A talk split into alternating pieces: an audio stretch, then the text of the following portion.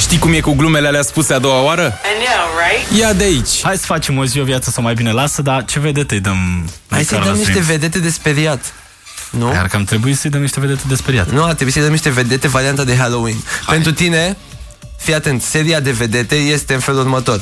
Morticia Adams, Cruella de Vil Mhm. și Chucky Păpușa Ucigașă. O, ok.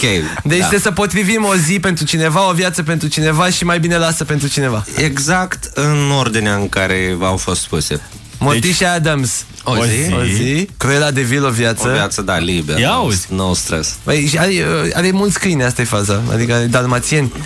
Asta se rezolvă cumva, mai ales că îi trăiesc nu chiar foarte mult. Sorry, că Distrează-te odată cu Bogdan și Șurubel. Trezește-te și tu undeva între 7 și 10.